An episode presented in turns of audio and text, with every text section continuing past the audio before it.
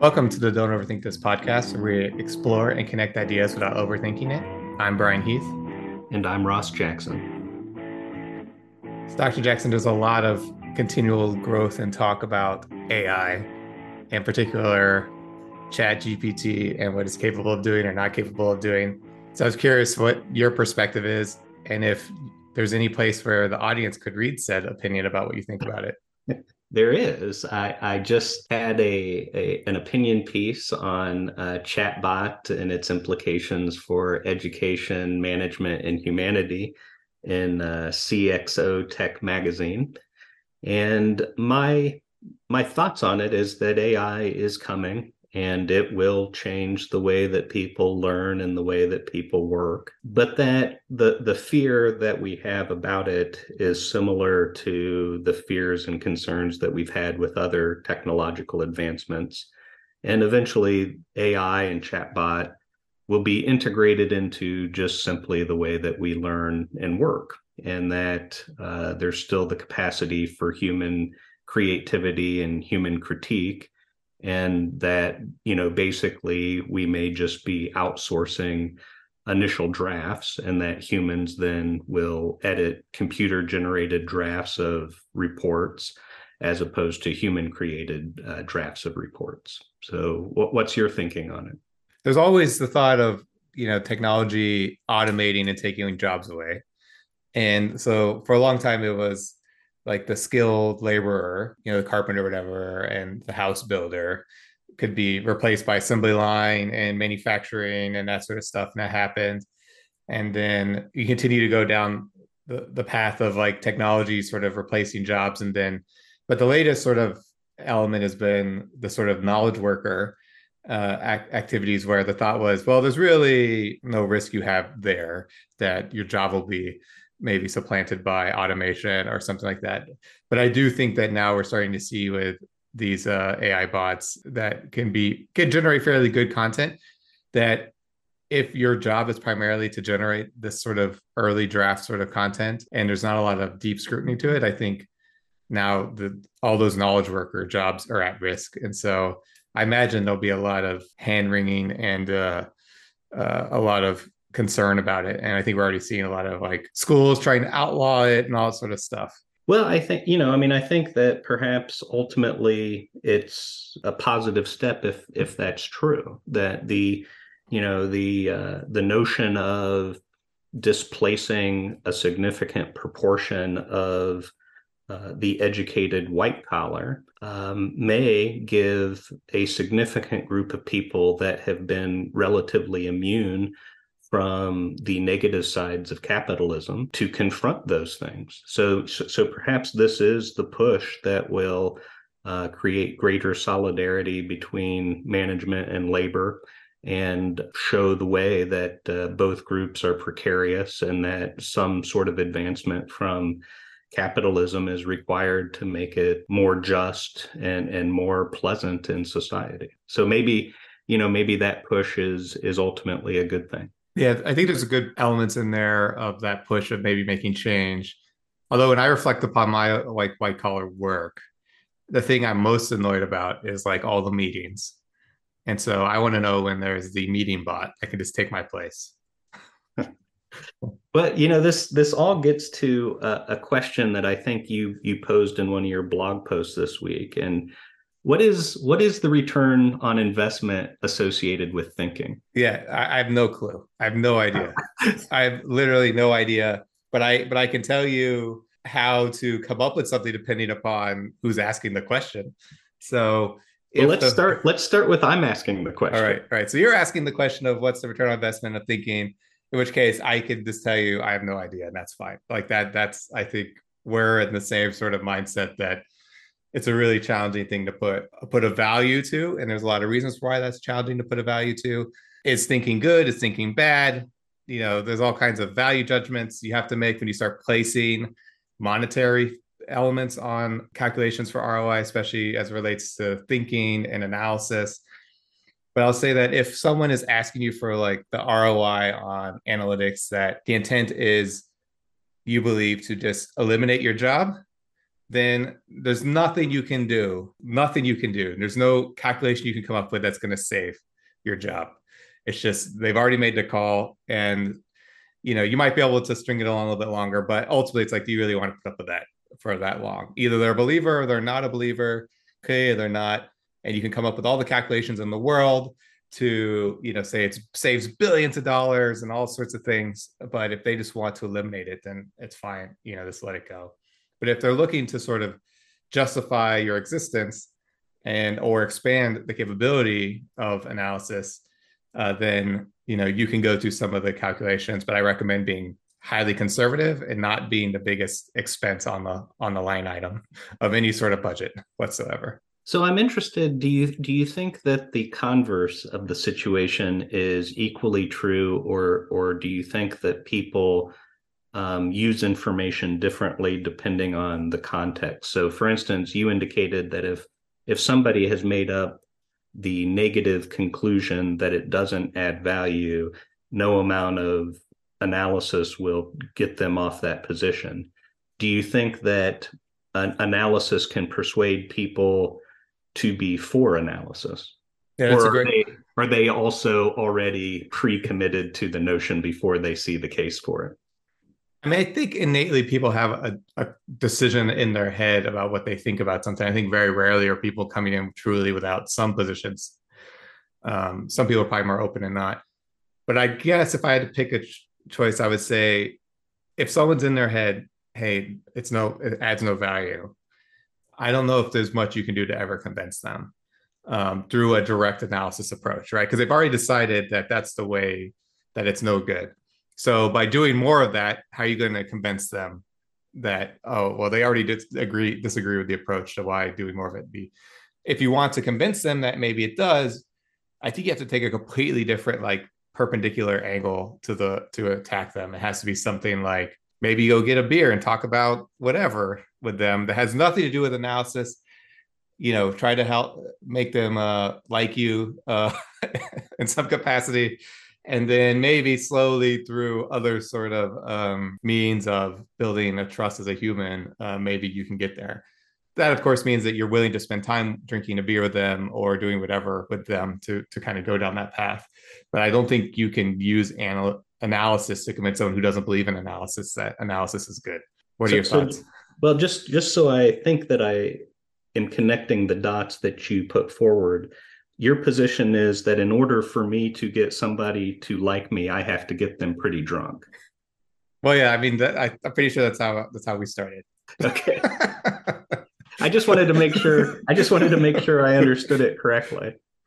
Well, so, I think mostly it's about the it's sort of the, the social lubricant of connecting on, I think it's re- about position power removal situation and trying to just be, I think you've talked about this in some of your posts about having, uh, you know, having dinner um, and having a chat, and that creates an opportunity to be more peer and human to human interaction. I think that's a path to, that's perpendicular to the peer analysis path. Yeah, I, I think I, I, I'll add what I think is a distinct addition to your position. I, I agree um, with your with your premise that once somebody's mind is made up, no amount of analysis tends to move them from the position that they think is the correct one. But but I will add that within organizations, having a well-developed, rigorous, and coherent position for or against can can change the internal risk associated with taking the position that they assert that is contrary to the well-documented case. So to, to me, it's it might not be that they are persuaded, but it may change the calculus of the decision in that if if they do something contrary to what the report suggests, then they are personally held accountable for the decision in a way that's that's perhaps different. I don't think it's persuasive, but it could be rhetorically significant. In in sort of that vein of alternative ways of getting people to get into analysis. So one of your posts, you mentioned that uh, an analyst, you know, should in, in inform the decision. And are they betraying the profession if they do more than inform? Yeah, I mean, that that is, I, I think, one of the major cruxes of applied analytics is, is that, you know, to, to one degree, I think that the person doing the analysis is required to be objective and, you know, sort of like the, the dragnet, just the facts, um, and present the information, and, and often a, a decision or a consequence is certainly uh, implied by the facts. But I also think that, you know, after working with the, the the data and working with the topic for, you know, some period of time, the analyst does become knowledgeable in, in a way that is in addition to the objective understanding, that that there is some sort of position that gets often asserted, and that perhaps it's it's more authentic and, and more honest to present the information and then also declare what what you think the implication for action is. So I, I think that, and that's a subjective um, position that one one comes to based on the understanding and the analysis. So um, I, I will say that I am conflicted about the role of analysis as it comes to that. What what's your thoughts on it? There's definitely the challenge and in viewpoint that, hey, you're supposed to be like objective in your analysis and provide and inform, and then let someone else sort of make the decision. But as you start doing that, I think it's almost impossible as a human to not form an opinion or not form a perspective. And you can either try to balance that out by laying out like twenty options that try to like obscure your, your choice, you know, like you're trying to, or you sort of lean in and say, we did this work and then this is the direction we think. My experience has been that you go further if you form an opinion, like in, in business, at least. That's what I think most managers and leaders are looking for from analysts, is like that opinion once they trust you. Uh, I mean, I still think you can go and create an opinion and piss everyone off along the way. But I think as you sort of build the relationship, I think it actually is more critical probably to form an opinion than maybe any other technical capability, once you've established that you have that baseline, like you think well, you run things well, you you provide a clear perspective, you can show your work, you do it effectively. But then everyone always just tells me like, I want the insights, tell me insights, tell me something I don't know. It's like, well, I don't know how to do that unless I tell you what I think. Yeah, I, I think there's there's a wonderful two-word question that I, I think is often maligned because It, it can be aggressively passive aggressive, but but the question is actually an excellent question, and the and the question is, so what? And, and I think, you know, people can do a lot of analysis and a lot of groovy things with algorithms and come up with answers to questions, um, but at the end, one should always be able to answer the question, so what? You know, what what does it mean? What does it mean for us as an organization? What should we do, informed by this perspective? And, and I think that analysts are uniquely positioned to at least offer an initial answer to the question of so what. So so I, I'm interested, you know, because we could, instead of asking each other these questions, right, we we could just do a Google search. And I'm wondering, have you become the head internet searcher of your organization? And what do you think a head internet searcher is responsible for? Yes, I think I, in many ways, in many parts of my organizations and many that I'm a member of, whether that's family or work or whatever, I become the head Google searcher. And essentially, I just think it means that I know how to ask the right kind of question to get an answer, and understanding how the, you know, how the Google engine works to find something and the ability to explore stuff. But at the same time, it can be a, a bit of a drag, especially in organizations where someone could just take the two minutes to query something on their own and get the answer. And instead they come ask you for that. And so it's very easy. And I've run into a lot of analysts who get sort of annoyed by this because they don't, they they think it's, you know, these other people could easily go off and get the same answer. And they think in like a few minutes, that's the assumption, that they could get the same result if they just did it themselves. And it's really a waste of the analyst's time. And so you, you can take that perspective and, and in some ways agree with it. The alternative is, hey, at least they're asking you for something. So at least there's some value there. And then you just have to accept that, like maybe something about your ability to ask questions or to query systems or to work or understand the data gives you some insight and efficiency that maybe they don't have to be able to find things, or maybe they're just lazy. So, what about you? Are you the head Google searcher? Well, I, I am not. Uh, I, I don't tend to uh, use technology very much at all. So I, I tend to avoid it. But I think, and correct me if I'm wrong, one of the things that you can uh, ask the Google is about potential jobs. And in cashing in by cashing out, you indicated that one could make fifty percent more by changing employers every two years. So I think for me, one of the things that I'm interested in is, does that mean that you plan to cash out and that I'll be looking for a new podcast cohort in a co-host in about two years?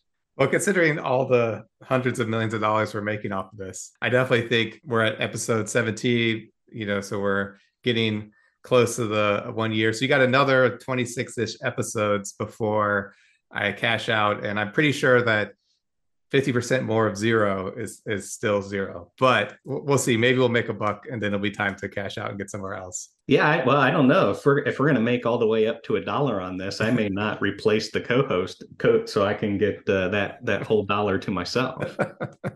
I don't think you're at risk uh, of that being the reason that, that we decide to stop the podcast. It may be eventually that we just get tired of talking to each other. But well, no, I'll just take you to a bar and get you drunk. Yeah, well, this, well, this, yeah, we'll reestablish the, the the connection as humans. In in fact, maybe we should just record the podcast at a bar. Yeah, I mean, I think one time, I think one time we should try to do that, and people can hear what that's all about. And we'll have to edit out most of it because we're talking, you know, crap about other people or whatever. Or or we're getting pummeled because we're talking about analytics in a bar. Yeah, yeah. Either either way. Yeah, I think the the idea on the the changing jobs every two years is, you know, I think there's recent studies that show that people who do, you know, make fifty percent more than those people who don't. But yet, if you just generally are aware of what is being propagated out there in the management sphere and the business sphere, Every, everyone in that space is highly concerned with keeping employees from leaving. And that's the reason why, because they make a lot more when they leave. So it sort of just seems completely, you know, in our traditional sort of way, it just seems completely backwards and shallow to say, well, if we keep them here, you know, we'll save money. But in the end, you end up paying new people more. So why? So if you like someone who's doing a good job for you, why don't you just pay them more upfront? I guess, what are your thoughts on why people don't make that logical connection? Well, it's easy because in the aggregate, more people stay than leave. So, you know, it's you you can't you can't use probabilities to to predict what any one person will do, but you can you can certainly use them to understand what people in mass do.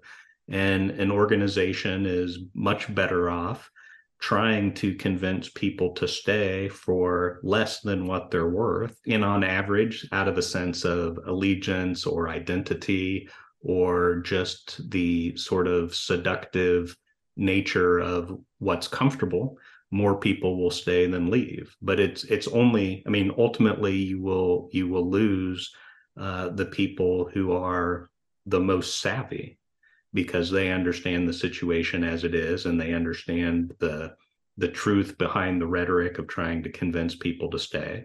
And they'll move every two years and make, at, at the end of a career, significantly more than the people who stayed. Yeah, it just continues to be, I, I one hundred percent hear what you're saying, and I understand.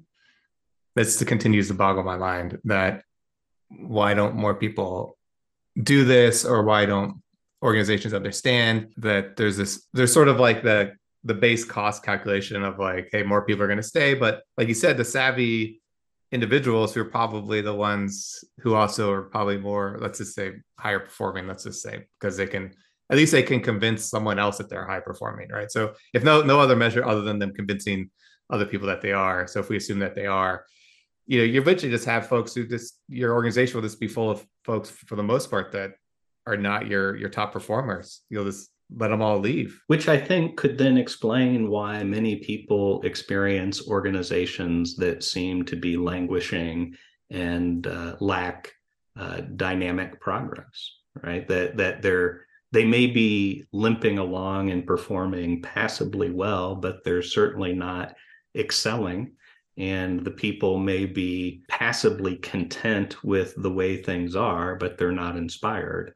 Um, I, I think that, yeah, you get you get a pool of people who are satisficing. They're not trying to optimize. What's the most American thing you can do? uh, leave your company to make as much money as possible to maximize your market potential, or stay at a company because you're loyal and, and you're trying to do it all together? Well, Doctor Heath, uh, one of my favorite logical fallacies is the logical fallacy of false dichotomy. And uh, clearly in this case, the most American thing to do is neither of those, but to go out there and create jobs, because there's nothing more American than being a job creator. And then making sure people don't leave those jobs and pay them as little as possible. And then exploit those people to the maximum extent possible, while simultaneously cutting any ability for uh, national welfare. Speaking of dichotomies, one of your articles uh, gets into depth versus speed. I wonder if you could explain a little bit of what you thought there around how analysts are mostly focusing maybe on depth versus speed, and which is more valuable. Well, I'll start with, you know, I, I don't know, I don't know that a case can be made as to which is more valuable. Um, I'll, I'll say which one tends to be more accessible and pervasive. So, you know, for instance, you you, you referenced at the beginning the sort of opinion article that I wrote on A I. And I, I think within two days of posting it to LinkedIn, uh, I have about one thousand four hundred people who have seen this article. And that's just through my LinkedIn profile. So people probably have found it through C X O Tech Magazine and, and other sources as well. And, I, and I'm one hundred percent that that's within two days. And in the sort of fifteen years since the publication of my dissertation, my guess is that maybe twenty people have read that. Um, I, I spent, uh, you know, maybe two days writing the, the opinion piece, um, and it's been available for two days. I spent probably a year and a half writing uh, two hundred fifty pages in my dissertation. And I, you know, I think that that sort of situates the the depth and speed Uh, separation, and and certainly things that are speedy, both in their creation, are timely, right? They're they're relevant to what's going on now, and things that are speedy in terms of their consumption is, is something that people in our distracted society have enough time to consume and, and to think about and move on. So I, I think that depth is certainly valuable, and, and when it's needed, there is no substitute for it. But I think speed has its own quality, and often analysts put too much time into perfection when a quicker solution would be more impactful.